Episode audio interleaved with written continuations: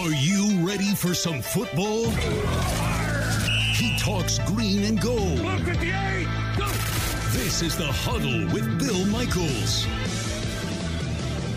Good evening and welcome. We are broadcasting live. We are at Club Paragon on Highway 100. We are in Greenfield. I love this place. And we get out here once a year. It's awesome. And especially this time of year, as you can see over in the Bud Light live stream, if you're watching the program, it is uh, always decorated. And it's kind of like coming to a giant log cabin. That's the way this uh, place was built years and years ago. As a matter of fact, the whole interior is logs and wood and just awesome. Huge, huge place.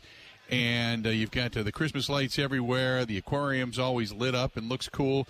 They have probably 25 TVs in here, and they have everything from uh, you know, college hoops on right now. They've got some of the college bowl game on right now. They've got NFL Live on right. I mean, everything in here is all sports related. The pool tables are going, the shuffleboard is going, the back party room has a party going on right now. There's one happening here in front of us. A lot of good stuff here at uh, Club Paragon, Highway 100 in Greenfield. Good to have you on board tonight. Uh, ben Kenny off. He is getting his uh, flat tire fixed. Uh, Ebo is in this evening. Good stuff there. Ebo, thanks as always for kind of filling a bill. I know Ben uh, had a nail or something in his tire, and he's he's got a lot of driving to do. So, ah, the life of a of a young producer, you know. totally. Uh, uh, he says he knows how to change a tire, but he didn't have his spare, so I'll believe him. I think he's stuck over Monona somewhere working on it. So we, we hope the tire is okay. so he should be back at it tomorrow. He said he's still sitting there. He texted me. He said, I'm still sitting here. I'm not going to be here for a while. I said, okay, cool. Uh, in the meantime, the Green Bay Packers getting ready to take on the Minnesota Vikings this coming week. And the Packers 17 and 1 during the regular season in December and January games under Matt LaFleur. It's a 944 winning percentage, ranks number one in the NFL since 2019. Kansas City's at number two at 17 and 3 with an 850. That's the regular season, by the way, not the postseason, the regular season. But uh, you'll take it because if the Packers can continue to win, then they're going to have a legitimate shot at making it into the postseason. Obviously, they need some help. Uh, you need the Washington uh, Commanders to take a fall this weekend. Packers continue to get a win and then get a win against the Detroit Lions coming up the following Sunday. It's going to be just the third January matchup for the Packers and the Vikings during the regular season. Three of the last four matchups between these two teams in Green Bay have been decided by six points or less. That goes all the way back to the tie in 2018 as well. The Packers have won four of the last five meetings. The last time these two teams got together was over there in uh, in Minneapolis, obviously earlier in the year. And the Packers to say they looked bad would be a massive understatement. Uh, I had Wayne Larrivee on the program a little bit earlier today, and I said, "What is one of the keys to the game?" And Wayne basically said, "You know, when Justin Jefferson gets into Wisconsin, whether it's at the hotel, at dinner, getting off the bus, you got to know where he's at." And that was one of the problems the Packers had in game one, was not knowing where Justin Jefferson was and the fact that he was catching passes and running all over them. It, it was it was almost to the point it was embarrassing. Uh, and Aaron Rodgers, obviously, that first pass to Christian Watson dropped. After that, everything, the wheels just kind of fell off. Rodgers was under pressure. Kirk Cousins had all day to throw. So we'll see if Joe Barry and that defense learned anything from the last time these, these two teams met up uh, inside uh, U.S. Bank Stadium, and last time these two teams faced off against one another. It's been a while since they've seen one another, as a matter of fact. Uh, through the first 123 meetings, which includes a couple of postseason contests, the Packers hold a 64 57 and 3 edge over the Vikings in the all time series. And since 2000, the Packers are 26 17 and 2 in the regular season contest against the Vikings. The Packers have won 15 consecutive games in December. That is the second longest such streak in the NFL in history. The only team with a longer streak of December wins were the Chargers, believe it or not, who won 18 straight in the calendar's final month through uh, 2006 through 2009, according to the Elias Sports Bureau. So the Packers have a little bit of this record on the line as well. In the meantime, uh, if you've been listening at all, and we're going to hear Paul Allen on the program with us tomorrow uh, the regular weekday program. But if you've been listening to uh, Minnesota radio, TV, what have you, at all, reading the papers, uh, they want nothing more than to come into Lambeau Field and punch the Green Bay Packers in the mouth and take away their hopes of getting to the postseason. That's it. That's all the talk is. They're talking about, you know, the possibility of positioning and this and that and who they could face. And, yeah, they understand that. But all they're talking about is the, this rivalry with the Packers and the fact that they can come in and end the Packers' hopes of getting to the postseason if they come in and beat them and beat them in, in, fair service. Now, don't forget, this is also the fifth worst scoring defense the Vikings bring into town in the National Football League. They have been giving up points like a sieve. Uh, one of the problems for them winning has been the fact that they have had to a lot of, have a lot of come from behind wins. Uh, as a matter of fact, uh, out of 11 out of the 12 have been come from behind wins to where they've been one score games. They've also had, I think it's seven, eight, or nine, I can't remember off the top of my head, of games where it was in the fourth quarter where they were trailing coming into that. Uh, against the Indianapolis Colts, they were down 33 points and came back and won it on a game winning field goal to walk it off. They have had a lot of cardiac moments over there in Minneapolis, but they have enjoyed every one of them because for the most part they've been on the winning end. But when you start to look at point differentials in the National Football League for the teams that are right now leading in the National Football League, when you look at say Buffalo and Kansas City and Cincinnati and such, and you start to look at these standings and you say with every team that's winning their division, the Buffalo Bills are a point differential 157. Cincinnati is point uh, plus 85. Uh, Jacksonville's probably the worst at uh, short of the Vikings at plus 22, but Kansas City's plus 106, Philadelphia plus 137, plus 145 for San Francisco. And then you got Minnesota at plus five. But then again, the NFC South absolutely sucks. Everybody there has a sub 500 record. It's just the worst, uh, the best of the worst of the Tampa Bay Buccaneers. They're minus 38. Minus 38 in their plus minus when it comes to uh, being the division leader. Uh, but the the Vikings with 12 wins only have a point differential of plus five. It says something about their defense. It says something that when they get beat, they can get beat pretty pretty handily. And the fact that Kirk Cousins can make mistakes and his team can't turn the ball over says something about him as well. And Kirk Cousins can be hit, he can be rattled, but you got to get to him. So the plan this time, my assumption would be is, and you don't have Rashan Gary. So what you're going to have to see out of Joe Barry is you got to dial up some blitzes. You got to figure out ways to get pressure on the quarterback. Preston Smith has to play a big game. Devonte Wyatt now going to get the call because Dean Lowry down for the remainder of the season. He goes on the IR. And uh, so Devonte Wyatt's going to be the guy, and it, that that front three is going to get gassed. Uh, they're going to have to rotate some of those bodies in, but they're going to get gassed. Uh, they're they're going to get tired. So you got to get pressure on the quarterback early. You got to get the defense with three and outs, get them off the field, and not allow Justin Jefferson and, and company to be able to run roughshod over you by you know you playing off of him by four yards downfield and giving up the first down and living by death by a thousand cuts. You can't do it. You're going to burn out that front front uh, front line of your defense. Joe Barry has to be creative. Guys have to play better. Rasul Douglas starting to play better. You've got other guys. Jaire playing better in the defensive backfield. So I, to me, it's it, it, this game. For as much as we want to talk about the offense and what Aaron Rodgers can do, this to me is a defensive game. It's this defense, this Packers defense against this offense of the Minnesota Vikings. If they can keep them stymied on third down, if they can get off the field, put them in long situations, and then press them don't get them into a second and nine and a, and a, third and eight and then play 12 yards off the ball. Press them at the line of scrimmage. You know, if you're going to give one up, give one up, but ultimately don't live with death by a thousand cuts, get your defense all worn out, and then hope that your offense doesn't go three and out, saves this defense a little bit. Because if they don't, if we if, if they do what we've seen in the past, if Aaron Rodgers is not on, this could be a really, really, really long day for the Green Bay Packers. A lot has to go right for the Green Bay Packers to get a win in this one. I thought this one coming up against the Vikings would probably be a tougher matchup for the uh, for the Packers than I did going into Miami. For whatever reason, I had a good feeling about Miami. I still picked the Packers to lose, but I had a, a, like an iffy feeling. It wouldn't have surprised me if the Packers won that game. This one I don't feel real good about. This one going into Lambeau Field. I mean, I, I want to, but I don't feel real good about. And I guess this is where you go to Jaire Alexander and you say, dude, highest paid corner in all of football. You're the best defensive back that's out there, at least according to the money and what you've been preaching. You have got to be all over Justin Jefferson. You got to be in his shorts, man. Uh, going with Tim over in the Bud Light live stream saying Jaire has to run with Jefferson. Tom says, I hope Joe Barry and the defensive coaches learn from the debacle in the first game against the Vikings and they don't repeat the same mistakes. The Eagles showed how to shut them down in the, uh, in the offense in the second game of the season. Thanks for a great show. Appreciate it very much. Kyle says, How do you envision Barry using Jaire on Sunday? Can't possibly play Jefferson in zone again, right? There's no effing way. No way. You can't. If you do, then he should not even be allowed out of the defensive coach's box down there on the field. Just stand in a corner, turn your nose to the wall, and, and don't don't come out until we tell you to, which will hopefully be about June. Beyond that, you can go look for a job.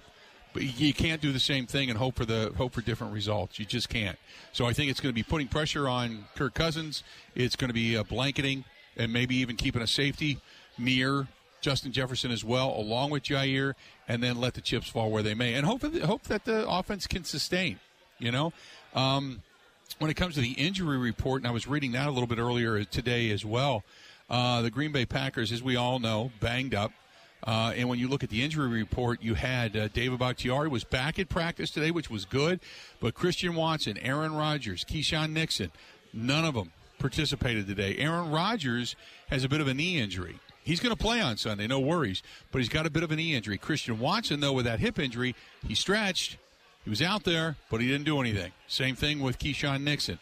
He stretched, but he didn't do anything. That's not good because he is also a huge asset to the offense with field position, alone with field. He's one of the top returners in football, and he's only been doing it for about three, four, five weeks, which is amazing. Uh, Yosh Nijman's got that shoulder issue. He was limited today. Aaron Jones, we all know he has an ankle and a knee. They're taking it easy on him. Same thing with Elton Jenkins. Uh, Rudy Ford was back. He's got a wrist injury and a little bit of a nagging knee.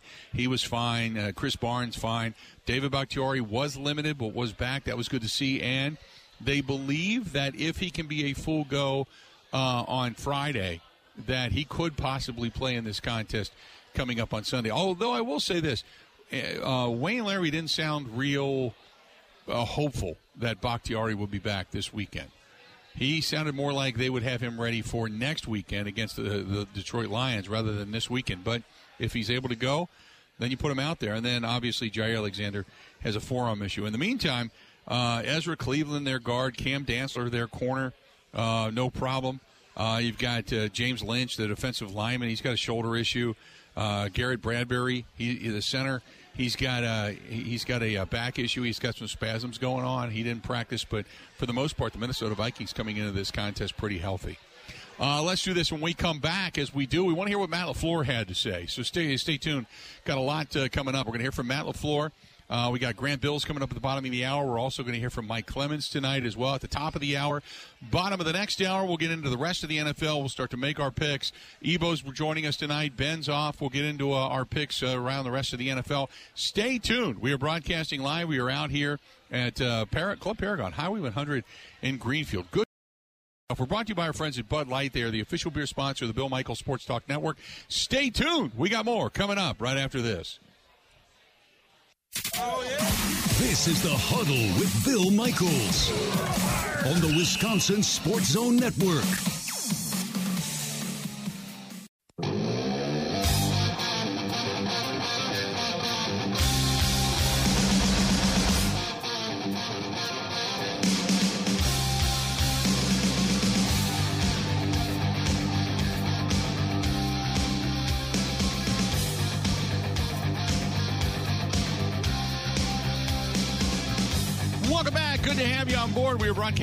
At Club Paragon, Highway 100 out here in Greenfield. I'm Bill Michaels, and we are brought to you by our friends at Bud Light. Bud Light is the official beer sponsor of the Bill Michaels Sports Talk Network. Good to have you on board tonight. Uh, before we do anything else, uh, Matt LaFleur uh, was at the podium a little while ago. Spoke a little bit later today, so I wanted to make sure you got a chance to take a listen to it. Let's take a listen to Matt LaFleur talking to the media and getting his team ready for the Vikings and dealing with a few injuries. I think uh, then you really got to think this might be one of the hotter teams in football going into the postseason, and then at that point in time, maybe you believe anything is possible. Do I think that they're a Super Bowl bound team? Of course not. I think I'm like 95% of you. You just want to see them get there. You'd love to see them face the Vikings in the postseason, knock the Vikings out. You'd love to see that. But I think there's a, a, a small modicum of, of hope, uh, of a glimmer of light somewhere deep within you that says – maybe maybe they can put it together. Maybe they can mature. Maybe the youth does come together. You know, maybe they are playing a little bit better. You know, so and then the question becomes, and I had just had a buddy of mine that texted me this while we're sitting here listening to Matt, Matt LaFleur, and we're going to ask Mike Clemens the same thing. I talked to him about this. You know, with Jaire Alexander and even Rasul Douglas and some guys originally talking about maybe they're not on the same page when it comes to Joe Barry and the defense, right? And they're doing a little freelancing. So what they did on Sunday and the picks they had was that part of freelancing or was that part of some of the designed defense that Joe Barry was bringing to the table? I mean, there's a lot of things kind of circulating here now, and you're hoping to get a lot of answers over the next couple of weeks, obviously. But um, man, defensively speaking, this is a tough, tough, and very tall order for the Green Bay Packers to take. Let's do this. We're going to step away. We're going to take a quick break when we come back. Got Grant Bilse of the Wisco Sports Show going to be joining us. We'll talk with him, get his thoughts on all of this. We'll get his pick as well as to who he thinks is going to win this coming weekend between the Packers and the Minnesota Vikings. And uh, it's, like I said, it's going to be a tough one. This uh, portion of the program, as always, brought to you by our friends at Bud Light. They are the official beer sponsor of the Bill Michaels Sports Talk Network. It's the Bill Michaels Huddle tonight, live, Club Paragon, Highway 100. Thanks to Rob, thanks to Steve and Marcy who came by and all said hello. And uh, our reps are uh, from Bud Light on hand uh, tonight. Like I said, there's a couple of Christmas parties here. They're giving away T-shirts and hats and koozies and stuff. But uh, they were they were buying beer earlier. They were in here and uh, kind of doing the hey, if you buy one, you get you get one. Not a bad way to go if you're coming out to Club Paragon tonight. We'll see you here in just a little bit. Club Paragon, Highway 100 in Greenfield. We'll be right back. Let we go. This is the Huddle with Bill Michaels on the Wisconsin Sports Zone Network.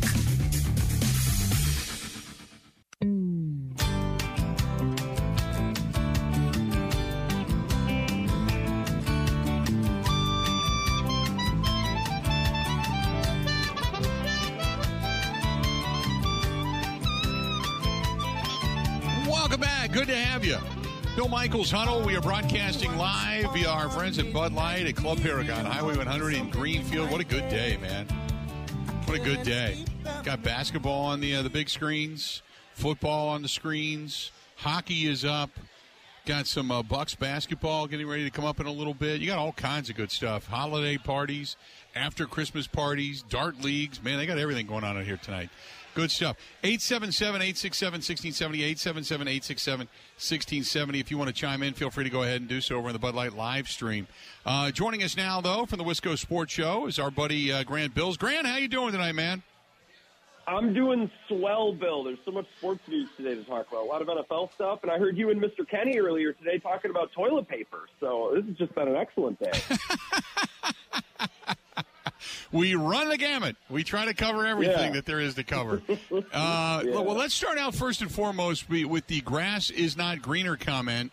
Uh, we uh, get word that not only is David Carr being benched out in Las Vegas uh, for Jarrett Stidham, but now Carr has decided to, quote, step away from the Raiders for the remainder of the season after being benched. Uh, you know, I remember when Davante was all on board with Aaron Rodgers talking about how players are treated like a business piece and commodity rather than like human beings. I wonder if he feels the grass is still greener out in Vegas, you know?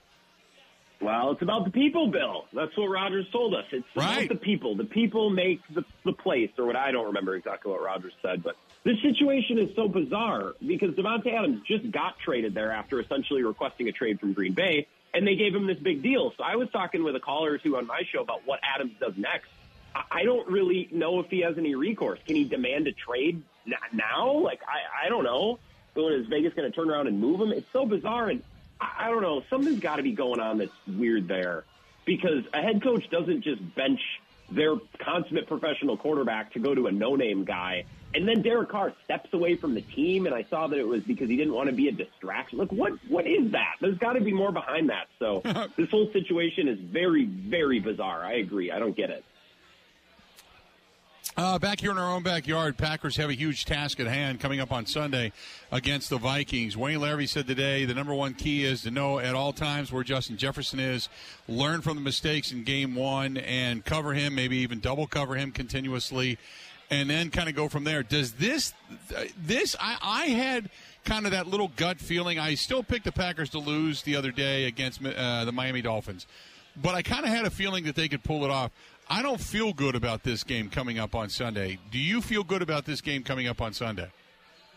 Um, well, the injuries are worrying first and foremost because playing without Christian Watson has been a bit of a death knell for this offense. So there's that, and then we don't know if they're going to have either of their tackles, David Bakhtiari or Yosh Nijman. So on offense, that worries me very much. If they're all healthy and Watson is out there and their offensive line is mostly intact, then I actually feel pretty good about this offense. It's looked pretty good. They've had their stinky moments, but by and large, they've been pretty good. I'm worried about Joe Barry's defense because Hockenson's been very good. Justin Jefferson is probably the best receiver in football. And Dalvin Cook is really good, and he's been really good at Lambeau when it's been cold the last couple of seasons, especially in 2020 when it was really windy and the conditions were rough. Now, common sense would tell you that Joe Barry is going to do his best to scheme one of those guys away. Like, we're going to triple team Jefferson and force the other guys to beat us. Or we're going to take away Dalvin Cook and let Justin Jefferson go wild, but he can't win a game by himself, right? Like, that's what a normal defensive coordinator would do. Joe Barry doesn't do any of that. Like against Miami last week, Jaylen Waddle was getting his, Tyreek Hill was getting his, Raheem Mostert was getting like he didn't take away anything last week. So I I really worry about this game just because of Joe Barry and this defense. If the offense is healthy, I think they have the pieces to hold their own and play competitively with anyone. And the Vikings don't pull away from anyone. They play in close games only. So I believe in the offense's chances if they're healthy this weekend. The defense scares me because Kirk Cousins is not going to do what Tua Tagovailoa did last weekend, and Joe Barry has not shown me once yet this year that he can put a decent game plan together. So that worries me. Yeah. Um, I want to ask you about Aaron Rodgers because I know the one thing has to be true. He has to play a lot better than he did in Miami. Do you feel like Rodgers, in some way, shape, or form, is struggling? Do you feel it because we thought the thumb was healed up, so I don't think we can use the thumb as an excuse anymore. Do you think that uh, you know he's he's just off because that was about as poorly as I've seen him play in a long time, and nobody's really uh, you know kind of gone in depth into addressing that. Well, the interception to Lazard was tough. I don't think Lazard really did Rodgers any favors on that play. Like I, I don't know if he wasn't looking for the ball, but Lazard is six five. He plays like he's five eleven. You know what I mean? Like if Lazard played with the physicality of smaller receivers, he would be unbelievable. He just doesn't really go up and get the ball. He doesn't rip the ball away from defenders. So that interception, I it, it was bad. Lazard probably make it made it look a little bit worse than it was. I'll defend Rodgers on that. But that early sack that Rodgers took on second and long, that's just crippling. You can't have that. And the miss to Watson over the middle, I, I would just prefer not to go deep on third and fourth down. But we crossed that bridge a long time ago, Bill. So that that's a lost cause. Uh, throwing deep on, on third and fourth and short. I, I talked about this on Tuesday when I got back from vacation. Rodgers needs to be mistake free guy. That's what he's been his whole career, and the Packers have built an offense around that. Uh, uh, they built the offense around assuming that they will win the turnover battle, that they won't give the ball away at all, and they won't make any really dumb mistakes. Because Kirk Cousins will make dumb mistakes. Geno Smith, Brock Purdy, Jalen Hurts is inexperienced. The rest of the quarterbacks at the top of the NFC are not Tom Brady. They're not Mahomes, right? They're not Justin Herbert. They're mid-level guys who are prone to mistakes. If Rodgers is going to make a couple of mistakes every game, he's no better than any of these other guys in the Packers roster. It's not the Vikings. It's not the Eagles. It's not the Niners. It's certainly not the Niners.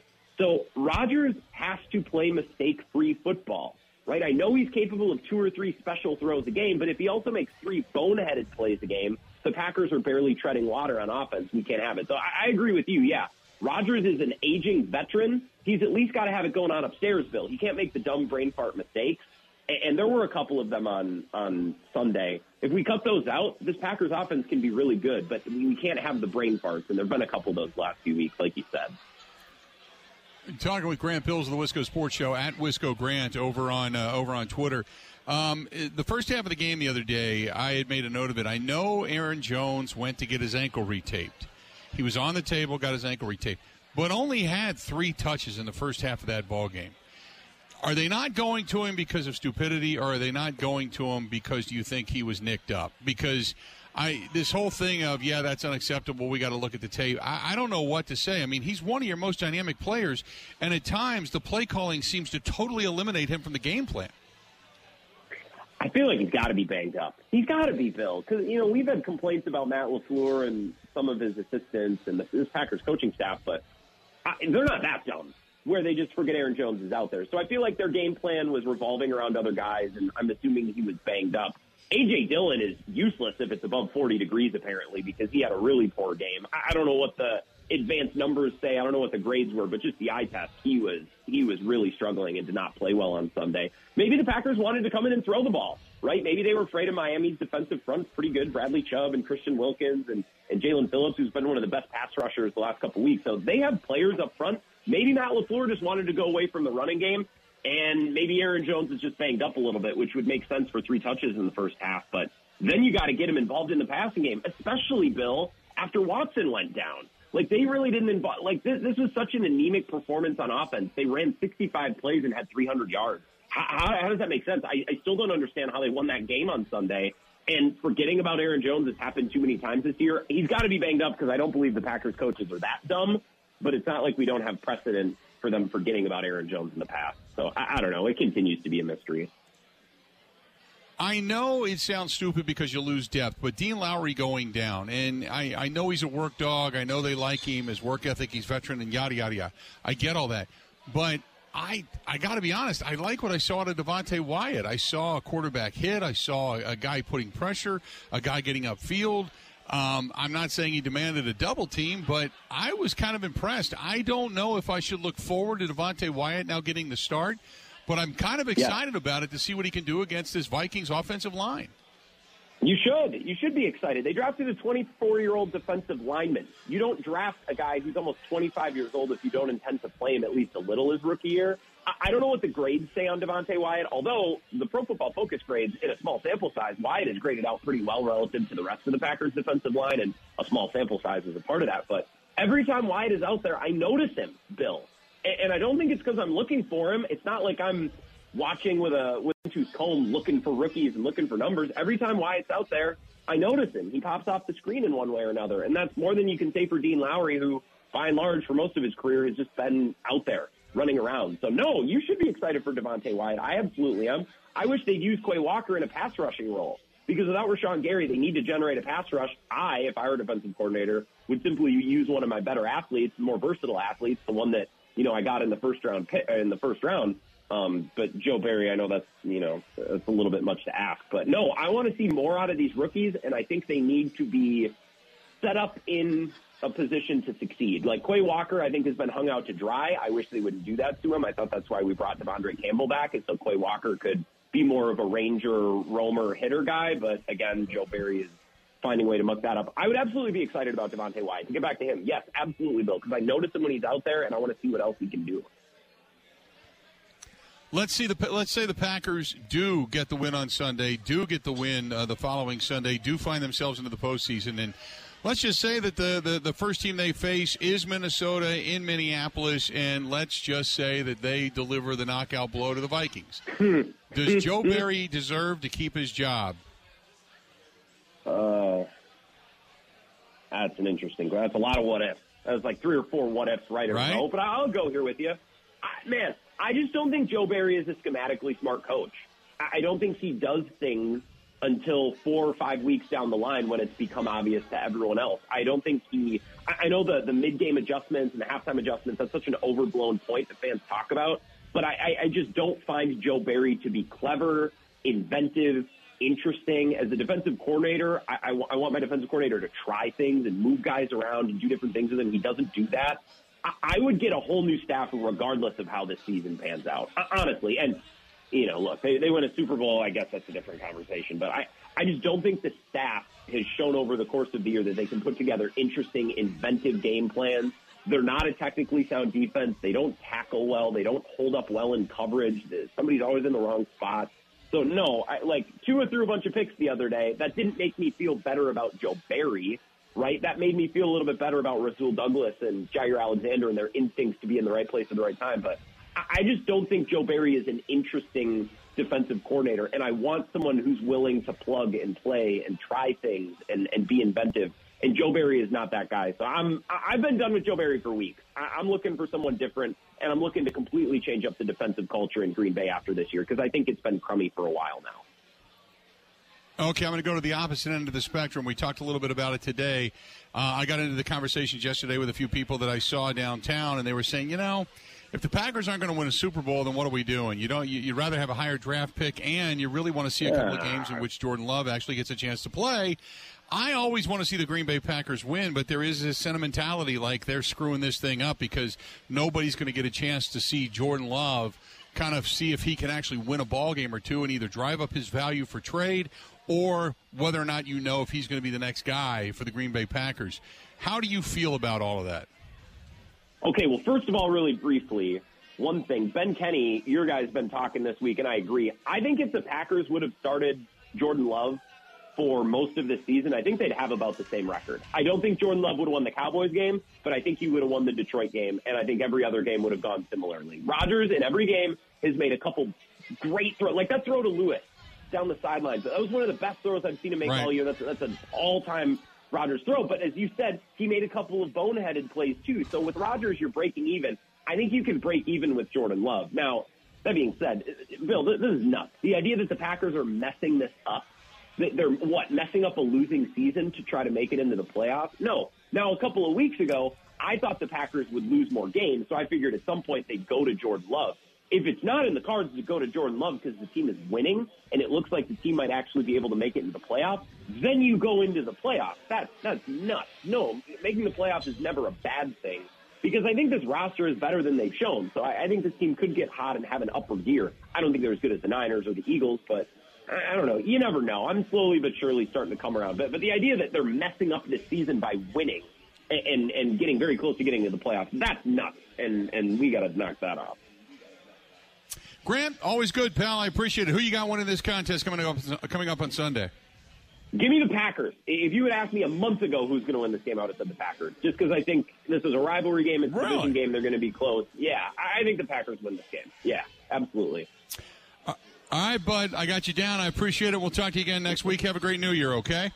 Yeah, if I get this prediction right, it'll be the first one I get right on your huddle all year. So fingers crossed. Thanks, Bill. You have a good New Year's too. Thanks all right, bud.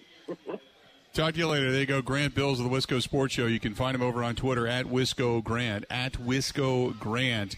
Uh, going to come back, and don't forget after the top of the hour, we're going to talk with Mike Clemens up in Green Bay as well, our Green and Gold reporter there. We'll get his thoughts on all of this, and we're going to talk a little bit defensively speaking about the secondary. Some of the things that I'd asked him off the air, we'll ask him on the air about whether or not it's freelancing that helped that secondary against the Miami Dolphins this kind of this past weekend or whether Joe Barry did a few things that were different this past weekend. We want to get into that. We are broadcasting live. We're at Club Paragon, Highway 100 in Greenfield. That's where you can find us. We are brought to you by our friends at Bud Light, the official beer sponsor of the Bill Michaels Sports Talk Network. Hang in there. We got more coming up right after this.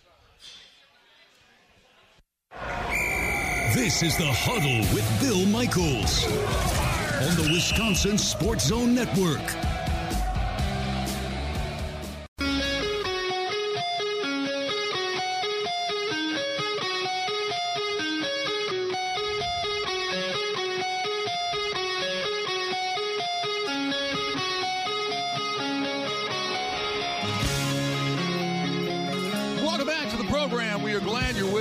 So much, as always, hanging out. We're broadcasting live out here, Club Paragon, Highway 100 in Greenfield.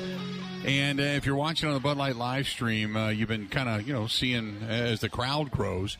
But also, uh, and it's just a, a, portion of this place. Uh, the camera shows. I mean, it's a good wide angle, but huge bar. But man, uh, off directly in front of me, there's I don't know, 20 something people having a, party, and then behind it in the party room, they've got another 50 people that are having a company Christmas party, uh, some off to my uh, left, and, and, or excuse me, my right, uh, which is your left, and the television screen. So a lot of, a lot of stuff, a lot of people out here at uh, Highway 100 here uh, hanging out. Um, Watcher says, "Hey, have a cold one for me." I will actually. I'm gonna I'm gonna have one tonight. I'm gonna do that. I don't normally, but uh, a couple of people came in that I know, and they said, "Hey, you know, they're out here, out this way for uh, Christmas parties and out this way, just kind of hanging out. So they said they'd swing in and say hello. So I, I got a, I got a Bud Light, so I'm, I'm good to go there. I'm going to do maybe a, uh, a nice, a nice uh, Buffalo Trace when I get home tonight, but uh, I got a Bud Light in hand and I'm, I'm good to go. Uh, eight seven seven eight six seven sixteen seventy. Also, um, this is the uh, Isias uh, Gonzalez says, "Do we think that Nathaniel Hackett could be back?" That's a great question. That's what a lot of people have been asking since he got fired. By the way. Speaking of that, did you say? Did you see that Russell Wilson said he's devastated that Nathaniel Hackett was fired? He said I could have played better. Duh. Duh. First of all, he said obviously devastated about Coach Hackett because because I think he's an amazing man, amazing teacher, amazing father. Watching him with his kids and what he's been able to do and how he's taught uh, the game for us uh, this season has been a season we never thought it was going to happen this way, and it did. He was the guy who put all of his time and all of his effort into us players, his staff, and members, everybody, coaches as well. I think he's an amazing coach, one of the brighter minds I have been around. Remember, Aaron Rodgers had a lot of the same things to say. Here's the one thing about it I remember coming into the Packers organization in 1999. And one of the brighter minds was Ray Rhodes. He was a defensive coordinator. He was a defensive minded coach. They had just come off of an offensive minded coach and they wanted to make the defense better. That's kind of the way the pendulum swings, right? And Ray Rhodes was really solid at putting and scheming together defenses. I just remember talking to, to Ron Wolf, and he was really excited about the hiring of, uh, of Ray Rhodes. And then when he got into the job, he realized it's not about scheming a defense, it's about running an organization hand in hand with the general manager. It's about injuries. It's about who to replace, practice squads, other player personnel moves. It's about following up with everybody on the team, whether it's a player, it's a quarterback, it's a lineman, it's a defender, whatever it happens to be. It's, it's, it's allowing your quarterbacks and your defensive coordinator and your offensive coordinator all do their thing. It's it, it's bringing guys together. It, there's so much more to it. It's your annual radio show and meetings and television shows and all that crap. It's not just sitting at home at night or sitting in the office at night and looking at film and scheming your defense for the opponent. It's not it. And some guys just don't handle that very well. I'm not. I don't know what happened to Nathaniel Hackett, but some guys don't handle that well. They stick with what they know and they get lost in the other minutia of stuff. Maybe that's what happened to Nathaniel Hackett. He is a bright mind. He is a good guy. We wish him nothing but the best, especially since the fact that he was over in the AFC you know, I don't think we wished as, as much well being to Luke Getsy when he went to the Chicago Bears. But Nathaniel Hackett didn't work out. And let's be honest, between you, me, and the fence post, and everybody in Seattle that already saw something, uh, to say that he has not played well, Russell Wilson making that statement, he could have played better, is a massive understatement. He absolutely sucks this year. The next coach is going to have to get Wilson to play a, a, not only better, but I mean like a whole lot better. If Wilson plays as badly next year as he did this year, it's going to raise serious questions about whether the Broncos and, and that enormous investment was basically invested in a guy that is woefully past his prime and that that is a an albatross of money. Uh, there you have it. One hour down, one hour yet to go. Mike Clemens going to be joining us coming up next. Stay tuned. We got a whole lot more coming up.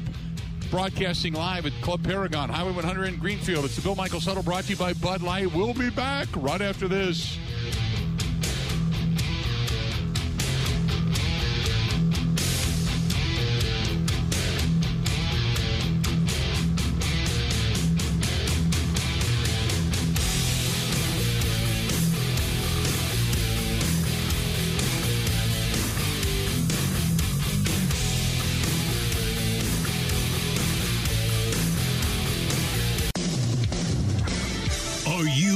For some football? He talks green and gold.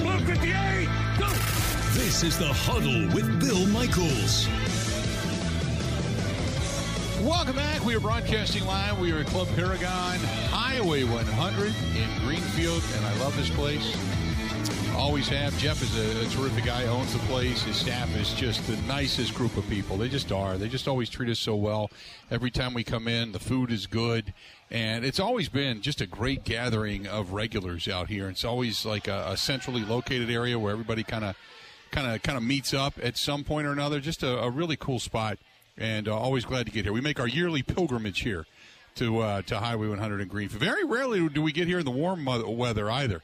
It always always seems to be like it's really cold outside or it's in the colder months. Although today, not a bad day to get here. Uh, let's do this. Uh, joining us now over on the hotline, our good guy uh, is Mike Clemens. He's hanging out with us tonight. And Michael, how you doing, pal? Good. I love the wood finish inside that uh, Club Paragon bar. I think it's fantastic the way that place is. Yeah, it's awesome. Yeah. Um, I'm fine. Good, uh, good today stuff. we we had some surprises at practice today, Bill, and um, that was that Aaron Rodgers wasn't out there. I mean, you kept looking around, and it was Jordan Love and Danny Etling that were taking all the snaps. Uh, Christian Watson, who's got a hip injury, left the game with that, uh, was present but not practicing. Same for Keisean Nixon, Nixon, your uh, returner.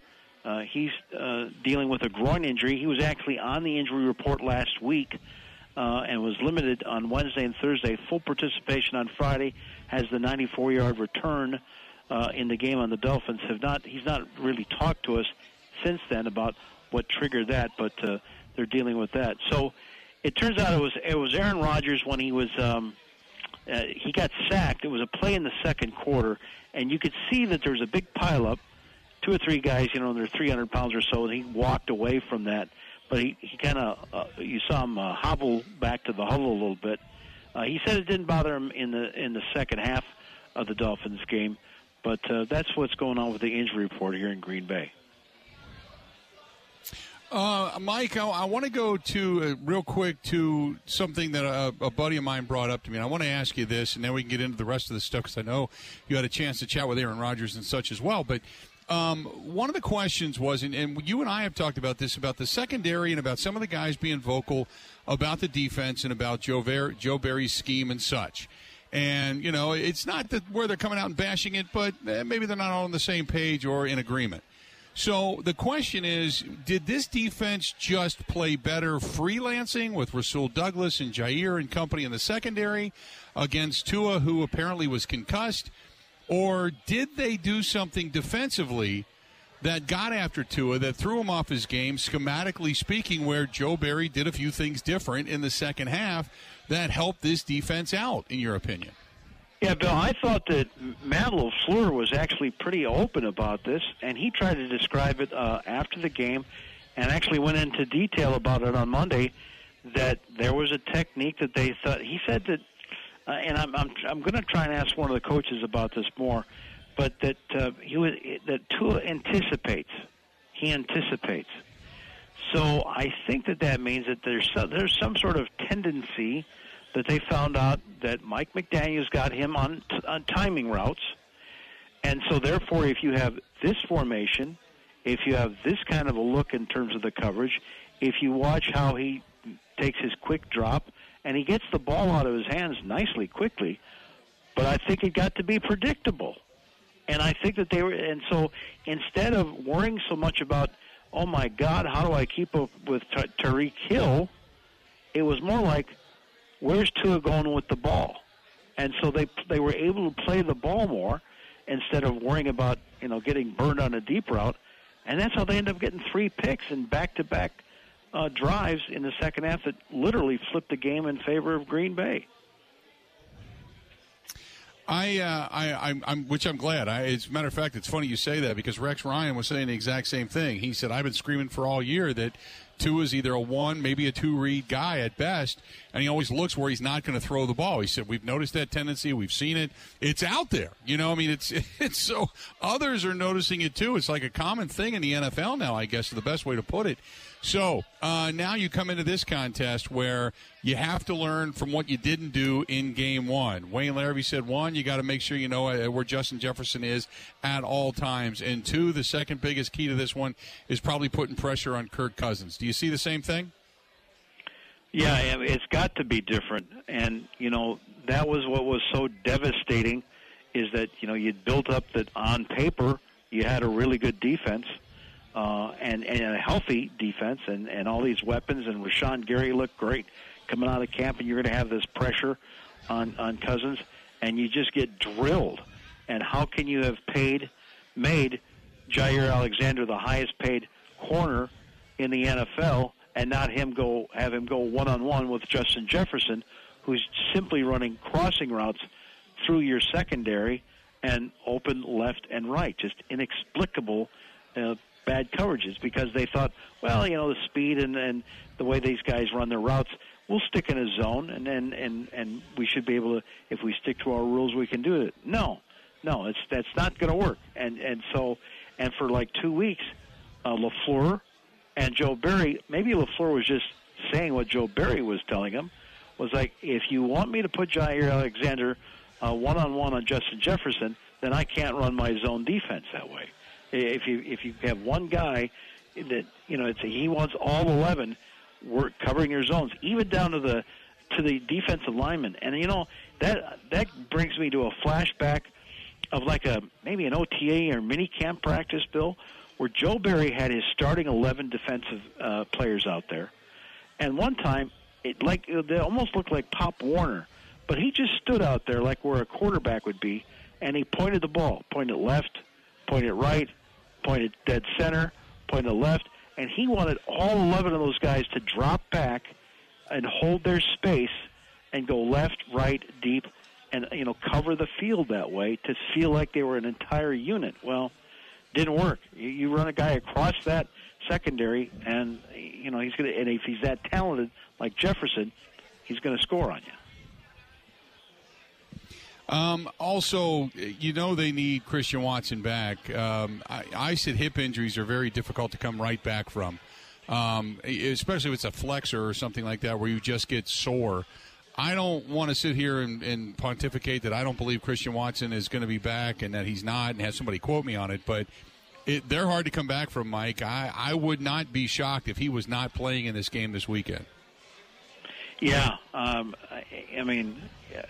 I I can't remember too many times a guy's got a bruised hip of any kind, and he's back. You know, week one. They, if a guy says it's a hip, it's pretty serious. And you know, I can think of Robert Tonyan has had problems with that as well. At you know, at tight end. So, um, uh, or else, or or they just felt that you know they had some momentum going in the Dolphins game, and at the slightest hint that something was going to happen to you know their best weapon on offense right now. That you know they just made a decision like, hey, we don't have to play him anymore. Get him out of there now. Let's rest it. Let's get him ready for the Vikings or the Lions. Maybe it's that kind of a decision. Uh, so we'll have to see. But um, no, usually that particular kind of an injury uh, really raises questions about if you're going to miss a, a couple of weeks with it. Um, and in that, you know, for a guy like that, you know, that where speed is his whole thing. David Bakhtiari, by the way, was on the field today, as you probably heard. Um, limited, but uh, he was back out there. Elgton Jenkins was was out there too. And Rodgers, you know, talked about that. You know, he took the time off today, kind of a veteran day off for him. Rarely does he take those, but uh, you know, he had that knee injury that he said that he had two or three, you know, 300 pound guys on him, and when he started getting some fluid on the knee on the plane ride back, that's when they probably made the decision to have him sit here. So can I can I play one little clip that I a little give and take that I had with Rodgers yeah. today? All right, Bill. So yeah, go ahead. You know, um, you remember, you know, Rodgers said after you know losing to the Titans and losing to the Eagles, and it looked like it was it was over. It looked like it was over five six weeks ago for the Packers. That they had no chance uh, at all uh, of uh, getting slipping into the playoffs somehow um, he said, "Well, you know, I know this. We're probably going to be the underdogs for the next several weeks." Well, they're favored by three and a half points today, and there's some personnel that uh, you know used to be with the Packers, like Chandon Sullivan and Za'Darius Smith, that are with the Vikings. So here's what I asked the quarterback at his locker room about an hour ago. About six and a half weeks ago, you correctly predicted, well, this team was probably going to be underdogs for a while. This week, you're favored. What's your biggest concern facing this Vikings team that seems to have a talent playing it right down the last play of the game. Yeah, they've had an amazing uh, record, 11 and 0 against uh, in one score games. Uh, that's the league, you know. When you win those games, you're going to be playoff bound. Struggle or break even, you're going to be, you know, struggling or find yourself at home in, in uh, January. So they've done a great job of that, winning games the last second. I think they've won like six in the last uh, play of the game, something like that. Uh, so obviously, had you know, play really well in crunch time. On defense, Rashan was having such a great season. Preston's being productive. But how much has this team missed Za'Darius Smith this year? Mm, I mean, he didn't play a whole lot for us in the previous year. He played real well in the playoff game against San Fran, but um, Z basically played the first game about I don't know how many snaps. It wasn't the whole game, and then uh, he didn't play till the playoffs. So uh, we didn't get a real healthy Z for most of the season. Um, you know, Mike, uh, Z had some things to say on his way out the door. Uh, that weren't necessarily sitting well with Aaron Rodgers as well. I, I don't know. I mean, we all know Aaron Rodgers takes everything in. He squeezes out the stuff he doesn't want, and then he holds the rest in like a sponge, and he just sits on it, uses it as a chip on his shoulder. Do you get the sense that uh, this is one where they were embarrassed? Uh, obviously, between Chandon Sullivan and Za'Darius, they were doing a lot of celebrating. Uh, not getting chippy, but it was certainly something that Rodgers looked back in the field a couple of times. Do you think he circled this game to say, the, I want this one desperately, not just because of the postseason, but because of who's playing on the other side? Yeah, and I also thought, to me, when he got done answering my question, I was kind of surprised no one else asked, has been asking about Smith because he was such a big personality here, right? He was huge.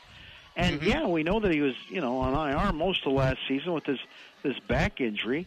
And then, you know, he got signed by the Vikings. He first he could have gone back to the Ravens, but he signed with the Vikings. It's no different than Brett Favre. Like, you don't want me back? All right, now I'm going to see you, you know, at least twice a year.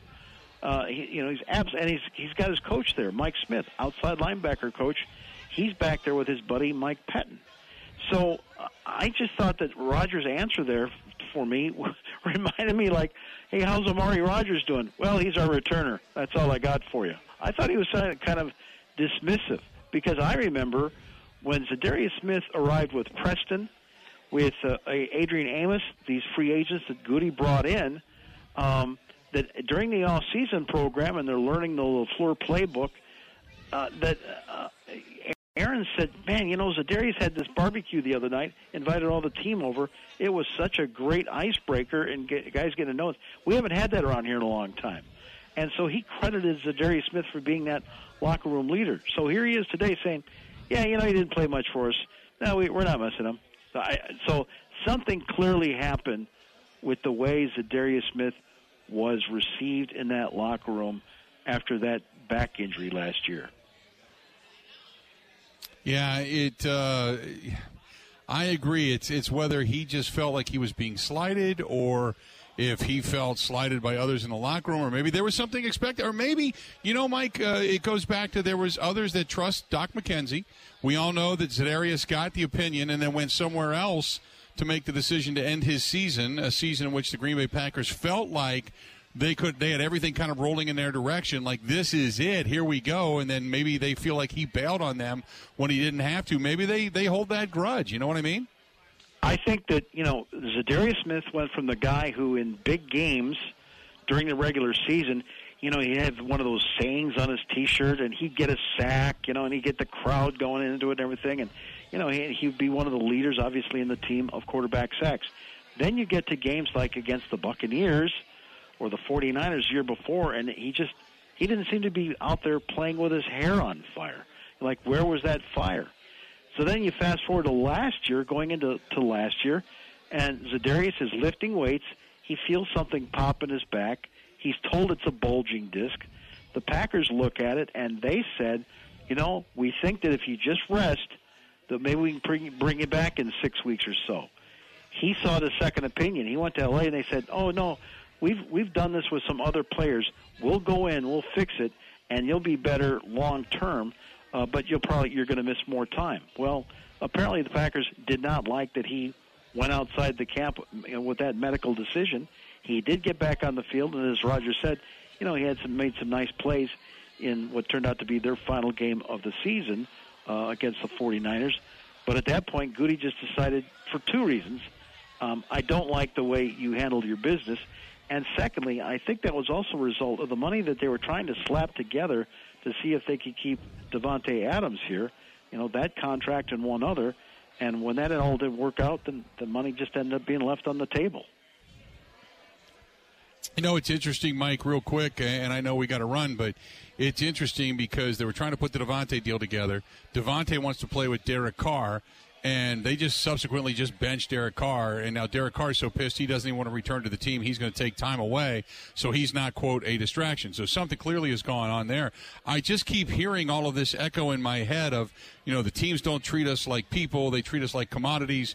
But yet, you know, when they feel like they're being treated like commodities, and a guy like Za'Darius makes the decision what's in the betterment of his long term career for himself as a person the guys inside the locker room took offense to it, seemingly took offense to it, because they wanted him to sacrifice the body for the season. You know what I mean?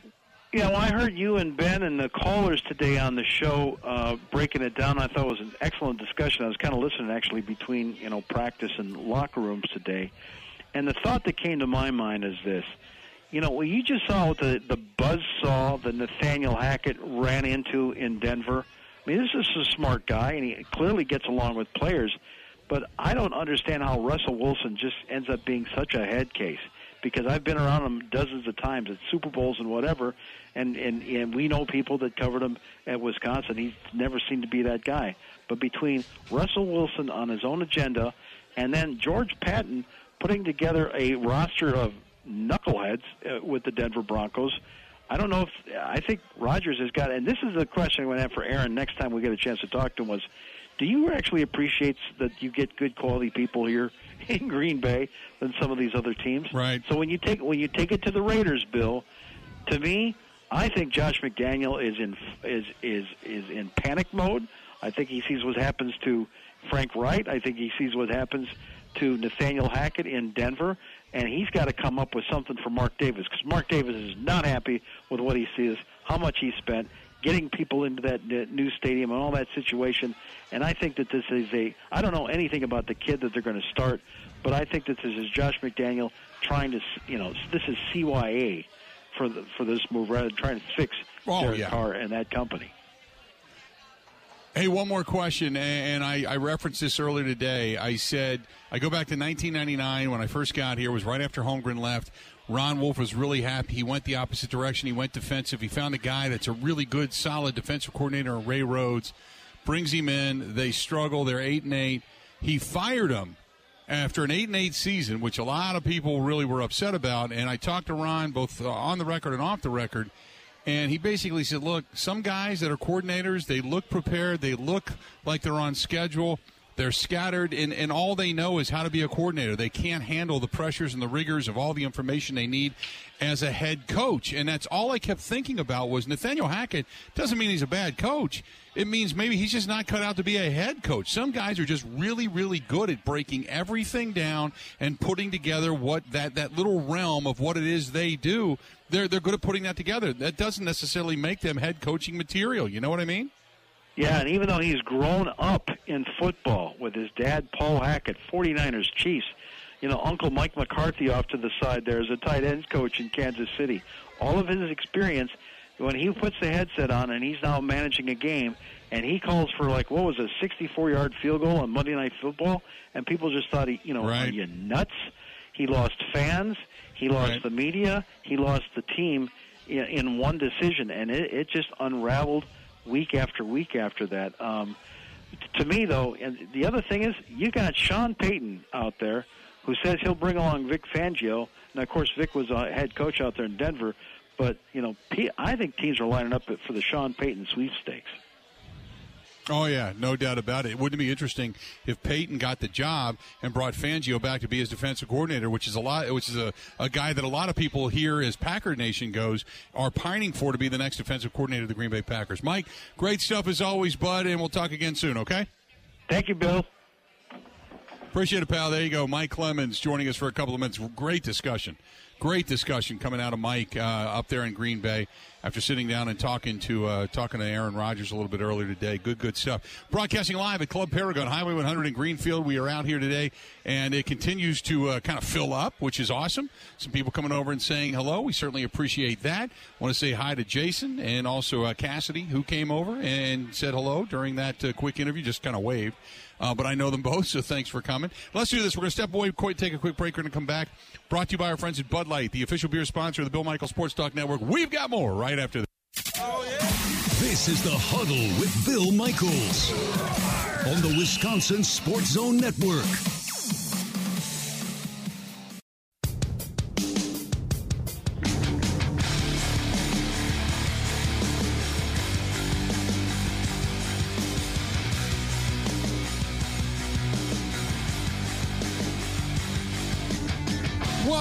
Good to have you. The Bill Michaels Huddle. We are broadcasting live. We're at uh, Club Paragon, Highway 100 here in Greenfield, on Greenfield, in Greenfield, I should say, on Highway 100. Uh, but good crowd as people continue to kind of kind of trickle in and hang out with us tonight. Uh, thanks to Jack. Jack came over and uh, and brought another Bud Light over, and I'm like, ah, and I got to drive tonight. I can only one's my limit. That's it. I'm done after that. But I, I, I thank him. He's a good dude. Jack's a good dude. Listens every day too. Uh, by the way, and got to say hey to uh, to Buck Bradley or Buck Buckley, Buck Buckley's construction group, uh, because a couple of the guys are here, and uh, they said uh, they listen every day when they're cruising around in the trucks and on the site. So awesome stuff. Thank you so much. Always appreciate it. Um, we uh, coming up here at the bottom of the hour, going to get into the rest of the games going on around the rest of the NFL. As this weekend is a whole lot of interest and a lot of what's upcoming because this weekend you have some rather interesting matchups. Obviously, the Titans are still fighting for a spot. Derrick Henry on Thursday night probably not going to be playing. Cowboys sitting at 11 and 4 right now, trying to get themselves completely solidified. You've got uh, the Lions; they got to get a win over the Bears to stay in contention and play the, uh, the the Packers on the last weekend of the year for all the marbles. If indeed it means to get into the postseason, the Giants are facing the Colts. Do the Giants lose the next two? Got San Francisco now playing the Derek Carless. Uh, Las Vegas Raiders. Really good game on Monday night. You've got uh, the Buffalo Bills and the Cincinnati Bengals. That could possibly be for the number one overall seed in the AFC by the time it's all said and done. If the Chiefs should by chance lose to the Broncos and lose uh, on week uh, 18, you've got also the Packers and the Vikings, as we had mentioned. The Commanders, well, as Aaron Rodgers said, we're all Browns fans this week. They're taking on Cleveland and in Washington, so or in uh, D.C. So you got a lot of quality games. You got the Dolphins fighting for a pl- uh, position right now. They're in the playoffs, but the Patriots have to have this one. The Patriots are going to have a legitimate shot at still making the postseason as a wild card. They got to have it. So that's a game that matters. The Steelers and the Ravens. The Steelers are fighting for a spot. The Ravens are fighting for the top spot in the AFC North. That's a good game that's coming up on tap. Uh, that's the late game coming up on Sunday night. A lot of good Jaguars are fighting for a spot. They're taking on the Texans. A lot of meaning in a lot of these games coming up this weekend. So we're going to take a look at all of them, start making our picks because some of these things are going to be quite tough. To be honest with you, we'll look at some of the spreads as well. Uh, so let's do this. We'll take we'll start because we went really long with Mike and we enjoyed it, but we went long with Mike. So let's take a break. We'll come back and we'll take a good look at all these games coming up this weekend and start making our picks. Myself, uh, Ebo's in studio filling in for Ben Kenny, who is out tonight uh, getting his uh, flat fixed. And that way he's able to make it to work tomorrow. Stay tuned. The Bill Michaels Huddle continues. More from Club Paragon, brought to you by our friends at Bud Light, coming up right after this. Let we go. This is the Huddle with Bill Michaels on the Wisconsin Sports Zone Network.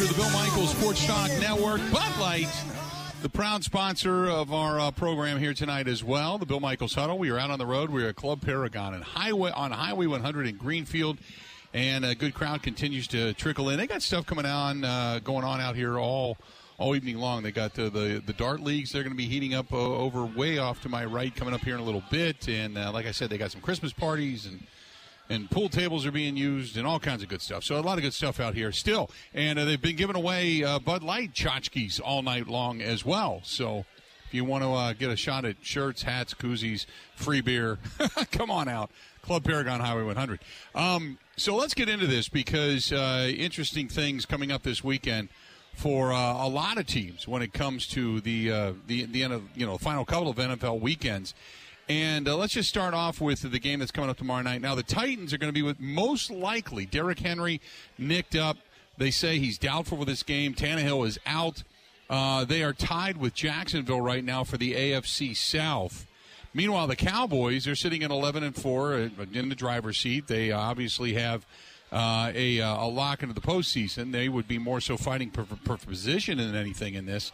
Uh, but the Titans are uh, 12 point underdogs coming into this contest, and rightfully so. Uh, Evo, I will defer. First of all, somebody said it doesn't matter what happens to the Titans tomorrow night.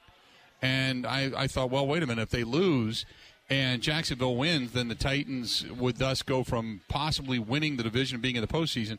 They have to beat the, the Jacksonville Jaguars then the following weekend to end up in a tie, would they end up in, in or out of the postseason? I, I haven't read all the scenarios because it's mind boggling. But am I am I correct in the assumption that tomorrow night's game uh, in in Tennessee actually matters for for uh, Tennessee? You are correct, Bill, and it being uh, mind numbing and confusing. That's what you are definitely correct on in all of that. I, okay, I, am right. I'm looking it up right now, uh, so I'll give you an answer in a second. But I want the Cowboys to be as relevant as possible for their last game of the season uh, against the what is that the uh, the Commanders. So the Packers, the if they yeah. win out, can potentially get in. So we them boys. I there think that, go. I think that works. Um, I'm taking the Cowboys on the. Yeah, I'm taking the Cowboys on the road to get the win. I don't think there's any doubt about it. Uh, noon kickoff on Fox. Lions uh, up at Ford Field. Uh, they are favored by six, hosting the Chicago Bears. Now the Lions have to win to stay in the hunt to get in the postseason. Chicago's a bad team, beat up team. Justin Fields, we all know, has been in and out because he's been nicked up this year as well. But I think the Lions, first of all, if the Lions win, I can't remember the last time the Lions were 500. This will put them at 500. They'll be eight and eight on the season. So not only are they still fighting for a postseason spot, something that that crowd is going to be evidently fired up for, but they're actually going to be 500, which I, I can't believe. So I'm going to take the Lions at home, and I, I would even venture a guess at the Lions cover in this one. Yeah, I'm right there with you. The Lions are playing for a lot. They're very inspired. Um, I'm trying to look up the last time the Lions were actually 500. They are above 500. 2017. Just looked it up. Nine and seven, and 2016 as well. Nine and seven. It seems well. They're such losers, you know. Okay. So it seems like forever ago. And then, like, like you just feel like they always have like maybe three wins. But yeah, I think the Lions. The Lions are going to get it done against the Bears. You got the Cardinals, who are awful uh, on the road, taking on the Falcons, who are just about as bad.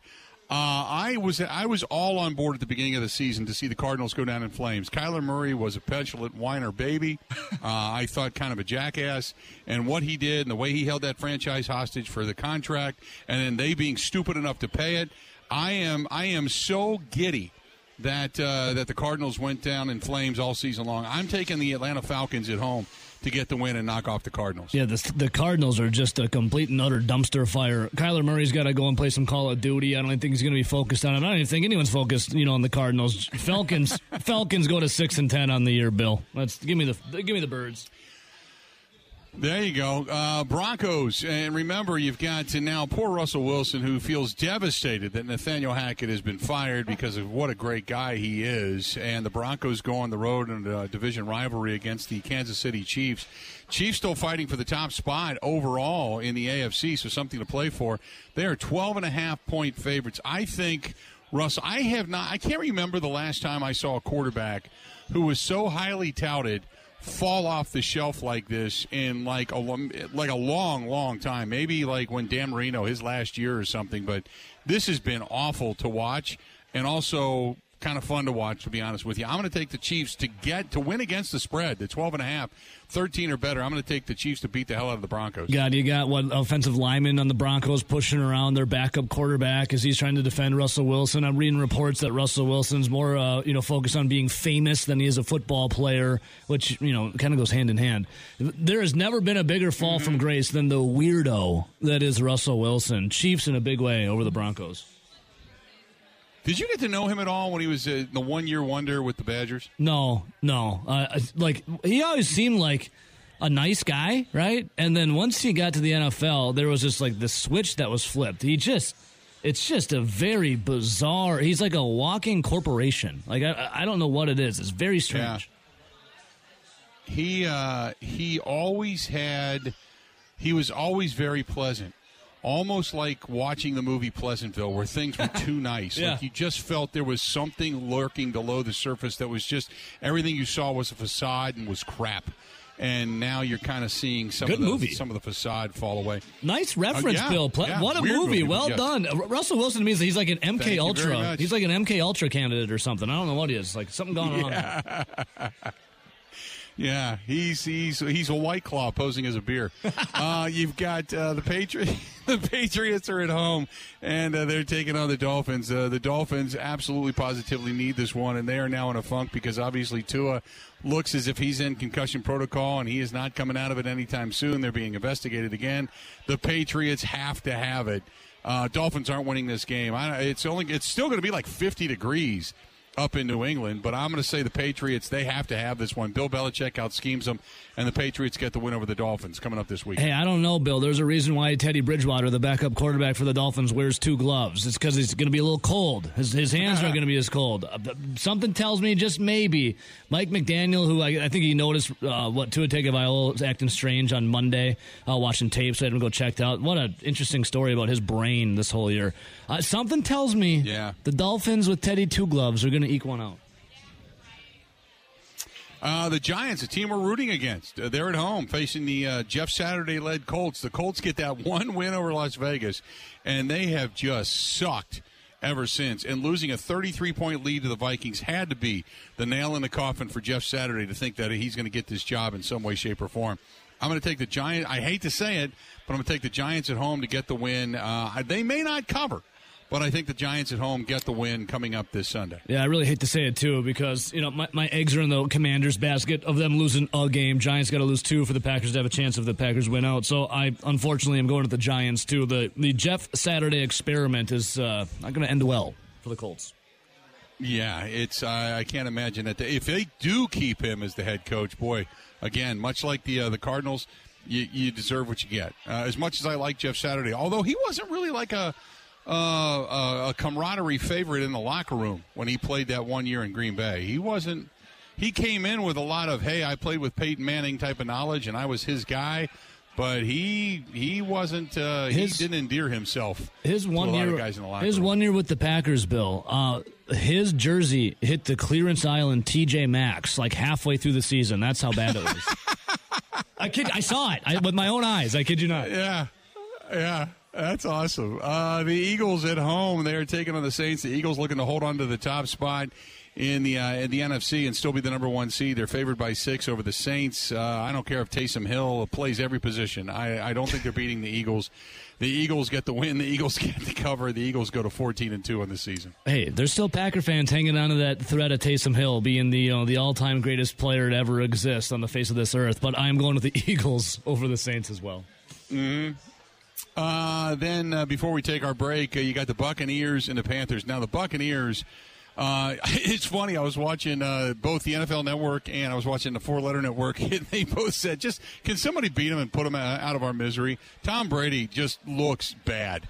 Uh, between him and Mike Evans. And Mike Evans comes into this contest with a whopping three touchdowns on the season. That's it. He's got more drops than he does touchdowns.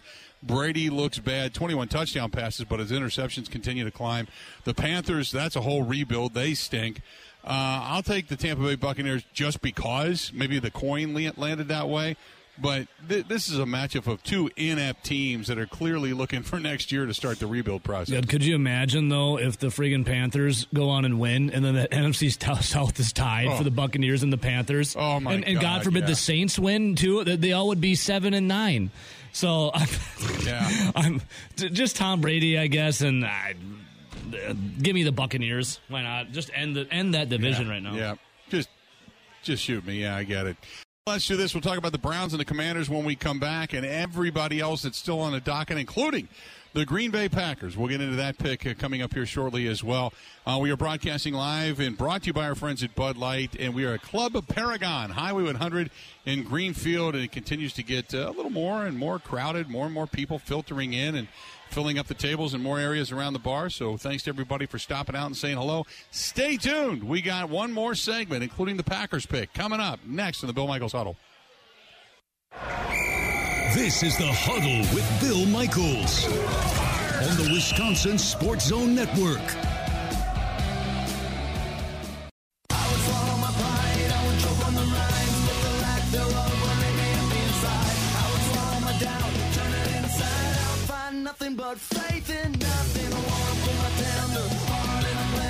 Welcome back to the program. Final segment of the Bill Michaels Huddle. We are broadcasting live. We're at uh, at uh, here at our friends at Club Paragon, Highway 100 and uh, Greenfield in Greenfield, and hanging out tonight. Good crowd on hand. dark uh, group on hand, and they're running a lot of Bud Light specials. So you still got time. They're going to run it all throughout the evening, I'm told. So if you're looking for uh, some of the specials, they have some Bud Light specials. They got food specials and such. Uh, come on out. I know it's buy one get one half and such, and they're giving away some of the Bud Light Tchotchke sheet, uh, shirts and hats and koozies and NFL stuff and all kinds of stuff. So come on out and grab it here uh, here at uh, uh, Club Paragon on Highway 100 in Greenfield. Getting around to the rest of the National Football League and some of the other games that uh, we want to get to, uh, talking with Ebo, uh, the Commanders, we need them to lose. This one or the next one against the Cowboys, but Deshaun Watson has not necessarily come in and set the world on fire. And uh, Jacoby Brissett is now uh, being a guy that they're looking at. And although Deshaun Watson is, is going to be the starter, but at least Jacoby Brissett had 12 touchdowns on the season. Chubb has 12 touchdowns on the season. The Commanders are going back to Carson Wentz and getting past Tyler Heinicke. So you got all kinds of quarterback play going on there. I still think the Commanders get the win in this one. I just don't think they have the Browns have enough to beat them, and uh, they're going to be in Washington. But they're just uh, two point favorites, so it's really kind of a pick 'em game in this one. Maybe Vegas knows something, but I'll take the Commanders at home to get the win. I, Bill, have, have taken a sign from the football gods smiling upon us that the Washington Commanders and Riverboat Ron decided to go with Carson Wentz, who is an absolute bum. He stinks. I am going with the Browns getting a win at FedEx Field and helping out the Packers. I there's something in me says because the football gods gave us the nugget of Carson Wentz that the Browns can do it. Okay, I'm going to hang on to that. I'm circling that now because you you have got me convinced. So Wentz I'm circling stinks. that one. He stinks. Meanwhile, uh, a game that not a lot of people care about. Well, the Jacksonville Jaguars do. They're trying to get themselves into the postseason, and what Trevor Lawrence has done down the stretch here has been nothing short of phenomenal. He's got a good quarterback coach and Doug Pederson now coaching him. He looks like the guy everybody thought he was going to be last year. Jacksonville's climbed back to uh, game within 500. They're taking on the Texans. Jacksonville four and a half point favorites. I'm saying I don't care that the Texans got to win last weekend. Who cares? Jacksonville still beats them going into Houston this week, and I'll take the Jacksonville Jaguars to get the win. Yeah, I'm taking Sunshine as well, and the Jacksonville Jaguars. Texans are just they're dumpster fire. Get, Trevor Lawrence is balling. Going Jags. The, uh, this is going to be an interesting game. It's a 305 game on Fox, and uh, the 49ers, who are jockeying for position in the NFC, and still, I mean, if uh, the Vikings get beat, they could end up being the uh, the number two seed in the NFC by the time it's all said and done. So the 49ers still have something to play for. Now the Raiders have made the move. And they have benched Derek Carr. Things are just kind of spiraling out of control. Davante Adams not happy about it. Derek Carr is stepping away from the team. Things are really bad. And the 49ers are going to Las Vegas. Do the Las Vegas Raiders get a, a, a jump from Stidham, uh, a jump from their head coach, or do the Raiders completely quit and the 49ers go in there. And, and Brock Purdy, by the way, practicing this week and feeling better. Uh, so he may even end up playing in this game. Uh, do the 49ers go in and just beat the hell out of the Raiders to finally put the final nail in the coffin of what is uh, McDaniel? The Raiders, Bill, uh, it's like a guy in Las Vegas who just literally lost everything he had, everything to his name. He mortgaged his house, it's gone. Uh, he is left uh, shoeless and, and, roaming the streets of Las Vegas, wondering what the hell just happened. The Las Vegas Raiders are done. Give me the Niners. There you go. I, I would take the Niners by 15, I think, in this ball game. I just, I got the feeling that that defense is going to beat the hell out of Stidham, and they're just going to pound the hell out of the uh, Las Vegas Raiders, and it's going to, it's going to make my heart smile. Uh, to be quite honest with you, the Jets, they're still trying to get themselves into the postseason, sitting at seven and eight.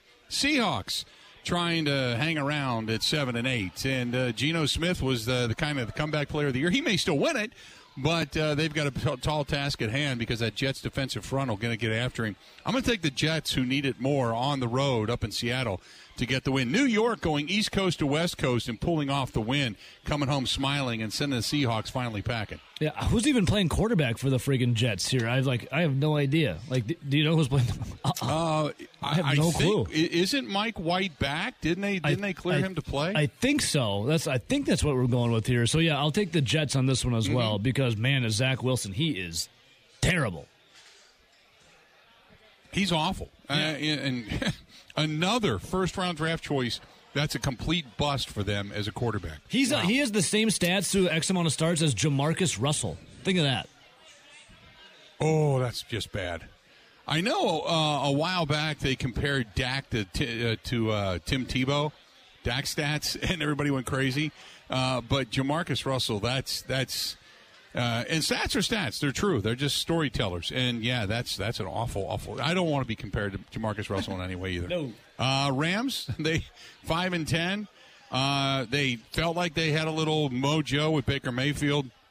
They don't. The Chargers, they're still uh, starting to play some better football. And Justin Herbert, just when you think they're dead, they come back and they get a couple of wins. Justin Herbert, 21 touchdowns on the season. He's thrown for almost 4,300 yards already. Chargers 9 and 6 at home. Uh, playing, you know, I can't really say at home because both teams play in the same stadium. I'm just going to take the Chargers in this one. Yeah, I'm taking Chargers too. Um, Baker Mayfield's kind of like auditioning for a little job you know, next year. We'll see what happens. But Justin Herbert, the Chargers, they're vibing right now. I'll take a, I'll bolt up, take the Chargers. Now, the emotional game that was, the Steelers got the win during the celebration of the Immaculate Reception after the death of Franco Harris. I didn't think they would, and they did. Kudos to them. Now they play the old black and blue game between them and the Baltimore Ravens. Lamar Jackson still nursing the knee. The Ravens at 10 and 2. They're trying to hang on to catch Cincinnati, so they've got to win this one. The Steelers got to win this one to keep any hopes they have alive to get into the postseason. This is going to be at M&T Bank Stadium in Baltimore. So I I got I like the Steelers. I I don't know. I just like Mike Tomlin. I like the mettle that they have. I know Baltimore's favored by two and a half, but it's like Vegas is almost daring us to take Baltimore. Uh, I'm I'm taking the Steelers on the road Sunday night football and that black and blue matchup between those teams. I'm taking the Steelers to win. It's a good matchup, uh, a good little rivalry game. And Bill, just because you're going Steelers, I'm going to go Ravens on this one. Give me a little home field for the Ravens. You know, in Baltimore, I'll, i think it's going to be a really good game. But I'll go I'll go with the Birds on this one. And I think Lamar Jackson's still out of this contest, right? He's not playing this weekend. Uh, I believe he is Correct not. me if I'm wrong. I think you were correct. I didn't think so. So I, am yeah, I'm taking uh, I'm taking the Steelers. And then another game that has something to do with that division is Cincinnati is hosting Buffalo on Monday night. Now, this is a good matchup. You got Joe Burrow at 11 and 4, 5 and 1 at home. The Bills are 12 and 3, 6 and 2 away from their joint up in Buffalo. Cincinnati uh, wants to win it because then they can finish off their division and just get it over with and don't have to worry about it. They're also jockeying for position. Buffalo's trying to hang on because they want to win their division to be the number one overall seed so they don't have Kansas City catch them, so they don't have to go to Kansas City to get the win.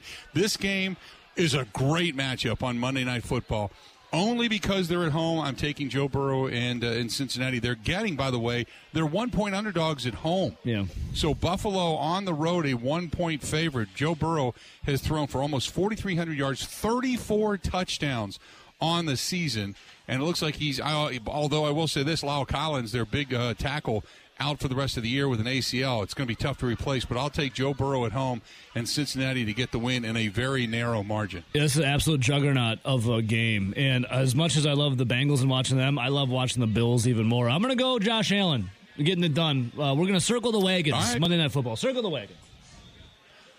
Two quarterbacks that when they grow facial hair, it's terrible. So it'll be a hell of a matchup.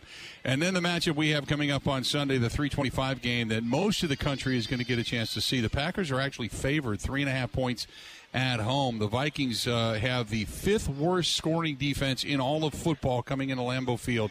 Packers don't know if we're going to have yet Christian Watson. I would say we don't, but we'll have to wait and see. But they could get their big right ta- or big left tackle back in David Bakhtiari. I just have a really bad feeling about this game. As much as I had a good feeling about Miami, and I still took the Dolphins to win, I have a bad feeling about this game. I'll take the Vikings in a slim margin, say something to the effect of 33 30, uh, you know, 28 27, something like that and the Vikings come back and snatched a, you know snatched a victory from the mm. jaws of defeat. Bill, I am feel the the Vikings are the luckiest team in the NFL all season. They have been. They it's, are. it's a metric. They're like plus four in the luck factor. The luck for the Minnesota Vikings. The Packers owe them one from that week one. Hopefully, Joe Barry got his head out of his ass and lets Jaire Alexander cover Justin Jefferson. the Packers are getting a win at Lambeau Field. You heard it here. I, uh, I, w- I would love nothing more than for that to happen, but when you go on the premise that Joe Barry has to get his head out of his ass, right there you lost me. That That's where you lost me, man. So that'll do it. Good stuff tonight. Thanks, Ebo, for filling in for Ben. Hopefully he got his tire fixed. He'll be back at it again tomorrow because I know he's also got uh, a uh, Kenny and Halpern tomorrow night he's got to get to as yeah. well, right? Yeah, oh, yeah. He got it fixed. He, he, he, texted me. So he got it fixed. He's good. He, he did. Okay. Uh, that the, the tire drama is done. Good for Ben Kenny. There you go. Uh, Evo along for the ride. I'm Bill Michaels, and for everybody out here at uh, Club Paragon Highway 100 in Greenfield, man, what a great night tonight. A lot of fun. Thanks to our friends at Bud Light, as always. Still come in the rest of the night. They got some Bud Light specials. They have some tchotchkes to give away while they last. Until then, time for us to go. Have a go. See ya.